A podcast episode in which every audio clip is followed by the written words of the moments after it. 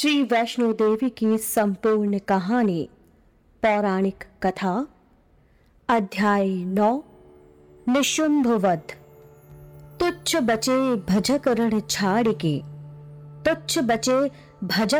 छाड़ के शुंभ निशुंभ पे जाय पुकारे। शोणित बीज हना दोहु ने मिली और महाभट्ट मारी विदारे। जो मामूली राक्षस बच गए उन्होंने जाकर अपने स्वामी शुंभ और निशुंभ से श्रोणित बिंदु के मारे जाने की खबर दी।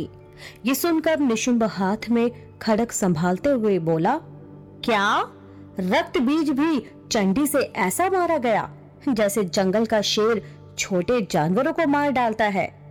कोप में भरकर शुंभ निशुंभ ने युद्ध की ऐसी दुदुम भी बजाई कि दसों दिशाएं गूंज उठी।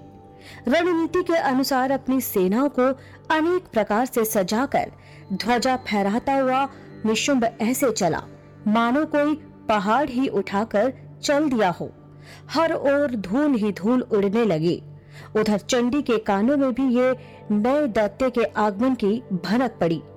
चंडी ने भी पहाड़ से उतरकर शत्रु को ललकारते हुए महान कोलाहल किया।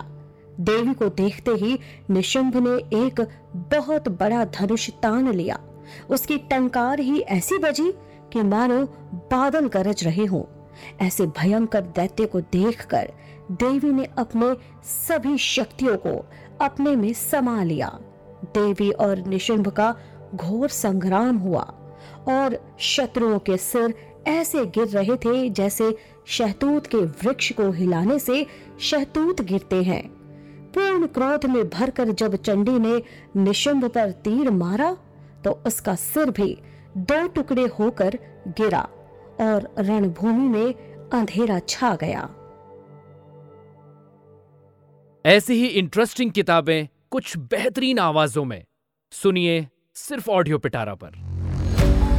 ऑडियो पिटारा सुनना जरूरी है।